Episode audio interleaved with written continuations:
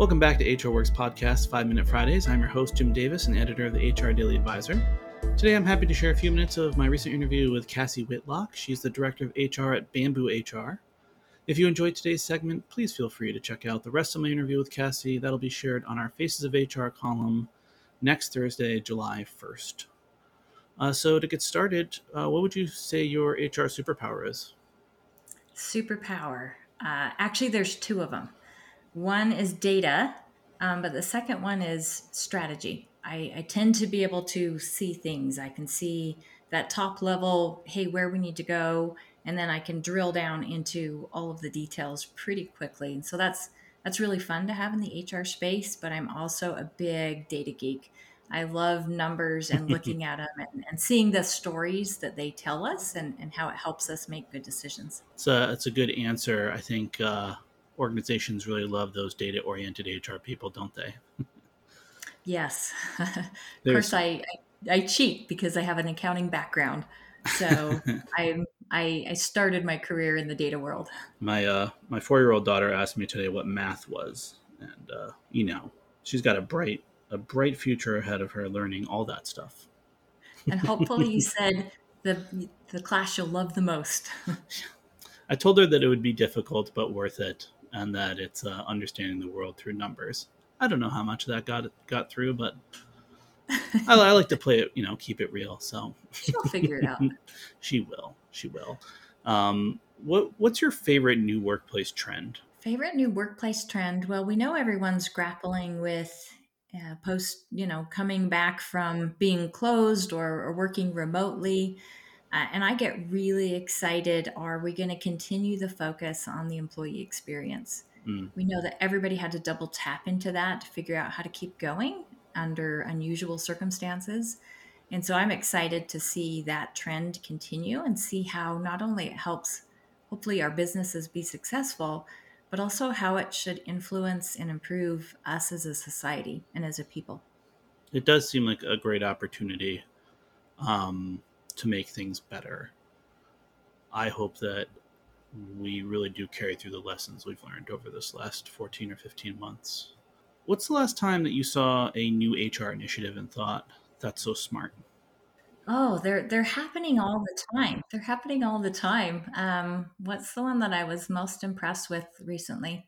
Uh, it, it, was less of a new initiative, but as we talk about diversity, equity, and inclusion, right? People are thinking more broadly about what that means. And um, saw an organization who calls it diversity, equity, inclusion, and belonging, mm-hmm. right? And and it really um, put a spark in my head and made me think how for our organization for bamboo hr how are we thinking more broadly about the opportunity um, but also more granularly and are we specific and intentional about the outcomes that we want to achieve, but also how it should feel to our team members as they engage through this uh, focus or perspective of DEI?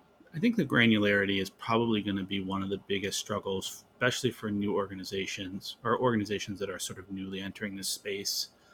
There's it's a very complicated world and i really like that word belonging in that belonging indicates there's a place for everybody.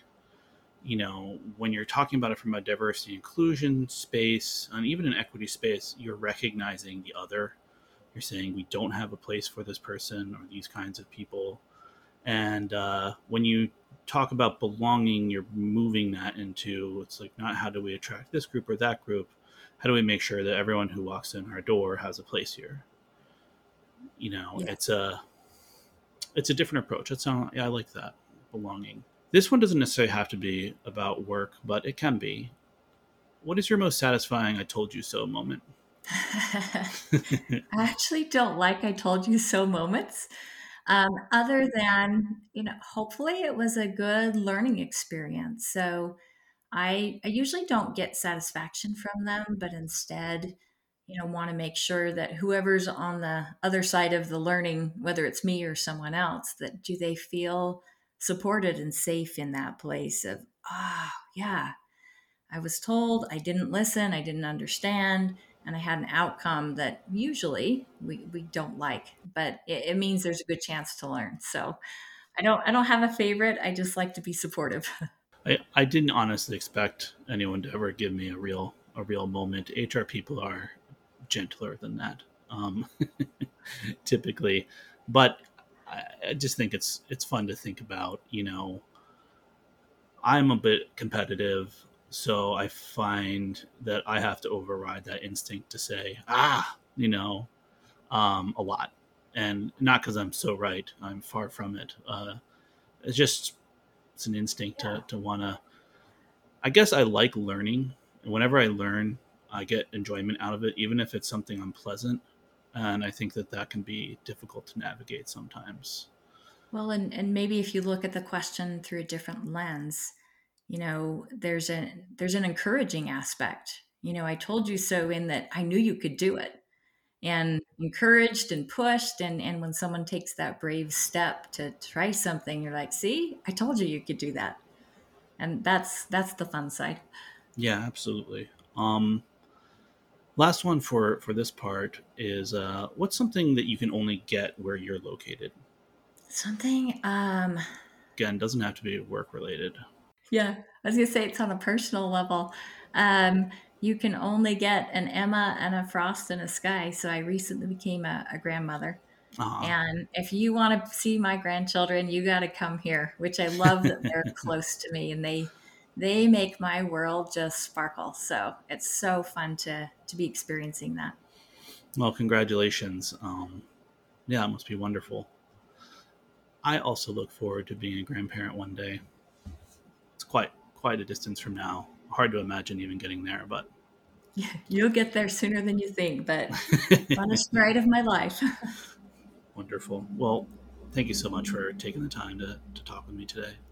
My pleasure. I certainly hope you are all enjoying these smaller episodes. If you found this interesting, please consider checking in next Thursday, July 1st, when I'll release the rest of the interview with Cassie via our Face of HR column. Remember, you can always follow us on Twitter at HRWorks Podcast, and we are also now available on Spotify and Audible. Thank you so much for listening. This is Jim Davis with HR Works.